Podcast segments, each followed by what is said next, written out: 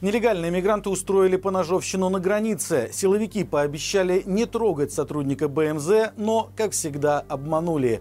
Подробнее обо всем этом в ближайшие несколько минут. Мы благодарны вам за лайки, комментарии и подписки. Именно вы помогаете распространять наши видео большему числу зрителей.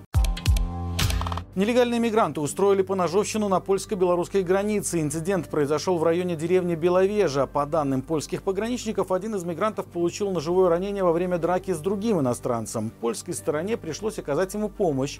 В то же время белорусские пограничники обнаружили вблизи границы с Латвией мигрантку в тяжелом состоянии. Женщину нашли в нескольких метрах от калитки в заборе на границе. Ей оказали первую помощь, однако она скончалась до приезда медиков. Для установления точной причины смерти назначена судебно медицинская экспертиза. Страна гражданства женщины не сообщается. По данным Госпогранкомитета, с начала этого года у границы Беларуси со странами ЕС умер 21 человек. За два предыдущих года количество жертв составило 15 человек. Только латвийские пограничники с начала года не допустили незаконного проникновения в страну более 10 тысяч человек и заявляли о росте агрессивности мигрантов. В одном из неофициальных телеграм-каналов силовиков появилось видео жесткого задержания ОМОНовцами работника БМЗ. Двое бойцов в полном обмундировании выскакивают из микроавтобуса рядом с молодым человеком и укладывают его лицом на асфальт. По информации флагштока, задержанным оказался житель Жлобина Дмитрий Щербина. В покаянном видео он со ссадиной на щеке говорит, что в 2020 году участвовал в протестах и призывал к забастовке на заводе, а также писал гадости про сотрудников милиции. Но этого больше не повторится. Авторы канала уверяют зрителей, что не собираются преследовать Дмитрия, якобы потому, что он все понял раскаялся, и подчеркивает, что милиция Полиция палку не перегибает и использует не только силовые методы, но и разговоры по душам. Однако, судя по соцсетям Дмитрия, он там не появлялся с 11 октября, значит, обещания силовиков, как всегда, оказались плохой игрой и самой обыкновенной ложью. В лучшем случае теперь парень находится на сутках, но это не значит, что от него отстанут после освобождения. Скорее всего, на него все же завели уголовное дело о разжигании розни, которое предусматривает до 12 лет лишения свободы. Белорусская служба телеканала «Настоящее время» рассказала о белорусе, который был завербован в ЧВК «Вагнер» и погиб в первые же дни нахождения в Украине. Михаил Крупа родился в поселке Слобода Лельческого района Гомельской области. Отбывал наказание в одной из российских колоний из-за кражи алкоголя и продуктов в магазине. Похоронен он в станице Бакинской Краснодарского края, где находятся самые массовые из известных захоронений ЧВК «Вагнер».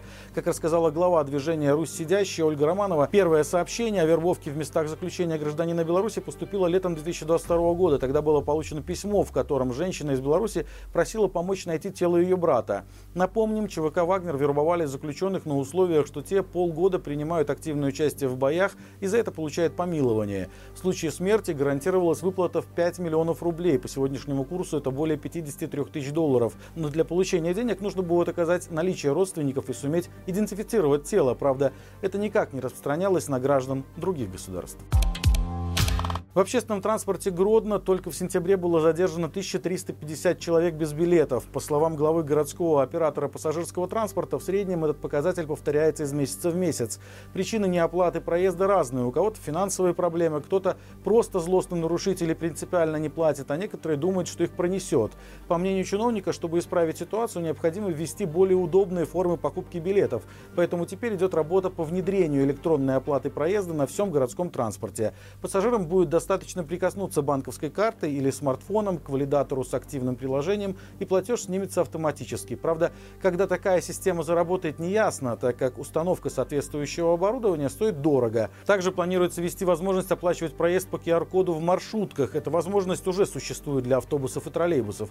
Правда, в этих бесспорно современных и удобных перспективах остается один нерешенный вопрос. Как они заставят платить тех, у кого нет денег или кого авось пронесет? В Гомельской женской колонии нашествие пищевой моли. Как и в любом исправительном учреждении Беларуси, мест для хранения режимных передач, разрешенный вес которых составляет до 50 килограммов, не хватает. А значит, условия хранения продуктов питания нигде не соответствуют санитарным нормам. Но с проблемой активного размножения пищевой моли одной из первых столкнулась исправительная колония номер 4. Там в помещении для хранения передач летают сотни насекомых. Их личинки пожирают все без разбора, от орехов и какао до печенья и даже специй. Обычно моль попадает в здание вместе с зараженными продуктами, чаще всего это бюджетные варианты питания, распроданные по заниженным ценам, именно то, что привозят в передачах родственники осужденных. Избавиться от пищевой моли в принципе очень сложно, но администрация колонии пока даже не пытается этого сделать. А скорее всего приведет все это к тому, что вся пища, переданная заключенным, будет попросту уничтожена, так как скорость размножения пищевой моли действительно пугающая. Гродненская провластная активистка Ольга Бондарева написала очередную жалобу в прокуратуру. На этот раз ее не удовлетворила продукция одного из частных кондитеров города. Женщина печет всевозможные торты, в том числе и с юмористическими изображениями обнаженных людей среднего возраста. Торты в виде мужского пениса или надписями с использованием нецензурных слов. Все свои произведения она выкладывает в Инстаграм и ВКонтакте. Именно там их и заметила одиозная пропагандистка. Но больше всего инфоказачку возмутили не голые люди и мат на выпечке, а наличие на одном из детских тортов радуги радуги и единорога. Она убеждена, что это ЛГБТ-пропаганда. В своей жалобе Бондарева даже выделила этот пункт жирным шрифтом и указала, что он самый возмутительный. Напомним, ранее с подачи гродненской воительницы за скрепы был закрыт Могилевский БДСМ-музей Адама и Евы. Это секс-шоп, бутик нижнего белья, фотостудия БДСМ и музей 18+, в одном помещении. Как всегда по будням у нас выходит рубрика «Горячий комментарий». В новом выпуске обсуждаем, кто поможет Беларуси отвернуться от мирового зла. Получится ли у Лукашенко балансировать на грани нейтральности и играть в миротворца. Смотрите по ссылке в описании к этому видео. Благодарим вас за лайки, комментарии, подписки. До встречи завтра и живи Беларусь!